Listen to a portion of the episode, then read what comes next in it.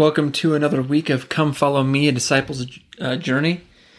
Uh, this week's Come Follow Me is uh, Mormon chapters 1 through 6. So, quick recap of last week, mostly starting with uh, really 4th Nephi uh, and, and how much time, just to, just to kind of remind you how much time passed in 4th Nephi. There's uh, several hundred years, almost uh, 300 years passes in 4th Nephi.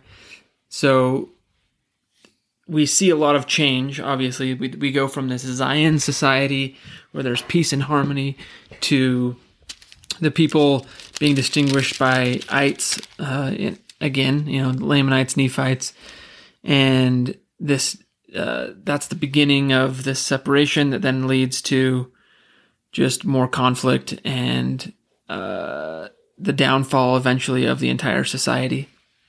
So uh, I bring that up just to remind you that a lot of time has passed since Christ. I mean, relatively not a lot of time, a few hundred years, but in terms of the Book of Mormon's history, uh, a long time has passed. We we go from uh, just after Christ's death to 320 ish AD uh, in in Fourth Nephi, and so Mormon. Uh, it seems to me that he he wanted to include Fourth Nephi. He wanted to include the this Zion society that had existed after Christ left, uh, and after Christ's visit, and then after he left. But then uh, he kind of zips through the downfall of the society because then he's living he's living in the, the final days of his society. And so he then takes it upon himself to just write about what's happening in his day because it's really the cul- uh, culmination of what started happening in fourth nephi. Um, interestingly i didn't point out last week uh, this specific uh, aspect of fourth nephi uh, and that is that uh, we talked about pride, and the pride is what led to them wanting to be distinguished. And uh, but it says, and it kept, it, and he kept it eighty and four years, and there was a, still peace in the land, save it were a small part of the people who had revolted from the church and taken upon them the name of of Lamanites. Therefore, there began to be Lamanites again in the land. It doesn't even it does not mention that these were descendants of Laman who uh, would have been distinguished as Lamanites before. It just says they there are these people who had a desire to be distinguished by that name. Then they left the church. They could have been actual descendants of Zoram or of Nephi or any anyone else really, but they wanted to be called Lamanites, and so we have Lamanites be reintroduced here. Okay, enough of the recap there. Mormon is now born into this world where there are Lamanites and Nephites, and there's a lot of contention and wickedness. So Ammaron was the last record keeper before Mormon. And he sees him and says, I, rec- I see that you're uh, quick to learn, sober minded.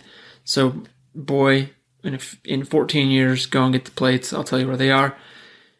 Mormon's 10 at the time. Like, look, think of a 10 year old in your life and, and think about asking them, hey, yeah, in 14 years, I want you to go and get and take care of the entire record of all of our people. It's uh, a pretty daunting task, right? To ask of a 10 year old. Uh, and so that's where we're at. That's Mormon and his uh, how he be- how he becomes the record keeper. So this week's come follow me. A few of the things that stand out uh, as I studied the the manual and kind of the their study prompts. It says, as you read Mormon 1 through 6, ponder what you learn from Mormon's example. And then it says, record what you f- uh, feel inspired to do.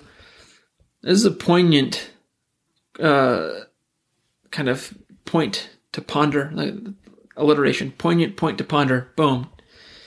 Uh, as you read Mormon 1 through 6, ponder what you learn from Mormon's example. It's poignant to me because Mormon lived in a time much like ours, where there is no peace on earth. There's just commotion and craziness all around.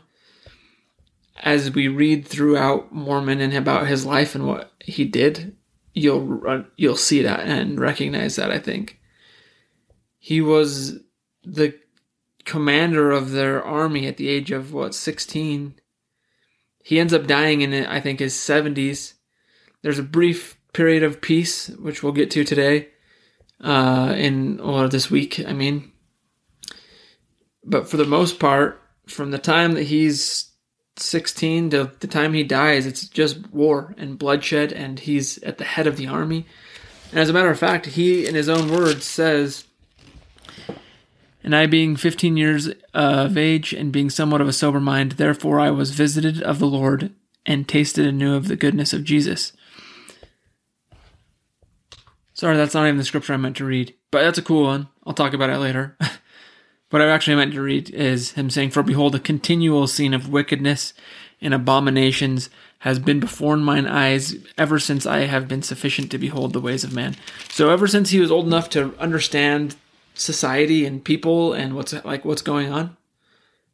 All he saw was wickedness and abominations. And look outside, look at turn on the TV for a few minutes. Go over to a news station and see and then ask yourself how it makes you feel inside. Does it make you feel good? Does what's going on in the world make you feel good? Does wickedness and abomination abound? And so pondering how Mormon, what we can learn from Mormon's example is powerful because he lived in a time much like ours. And yet, he was stalwart. And I mean, so now I'll go read the scripture that I read earlier, and that is Mormon saying, uh, uh, I was visited of the Lord, and I tasted and knew of the goodness of Jesus. Despite the world that he lived in, despite what other people's choices were, he had the Spirit. He was blessed. The Lord blessed him with his Spirit because he was righteous.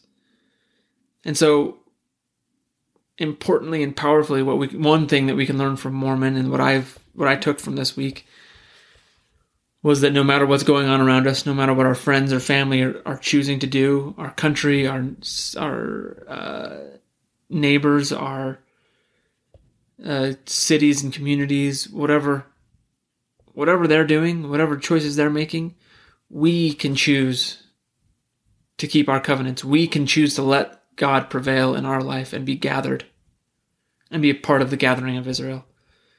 And we can, as Mormon did, be visited of the Lord and taste and know of the goodness of Jesus.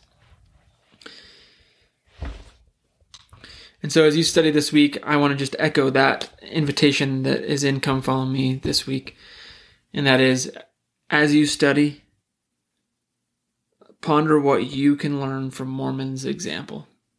So as we go throughout the chapters this week, I'll point out a few of the things and uh, some historical context in terms of Nephite history, what's going on, to try to pull you back to looking at Mormon as a man who lived, a real man who lived during real challenging times.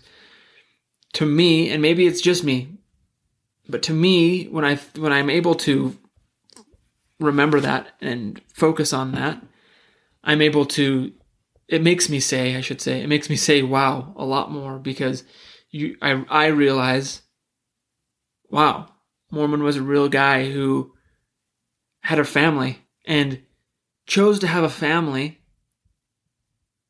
despite knowing that there was going to be wars and bloodshed and his people were deteriorating and that they were turning their back on God and that the world was scary, but he chose to have a family.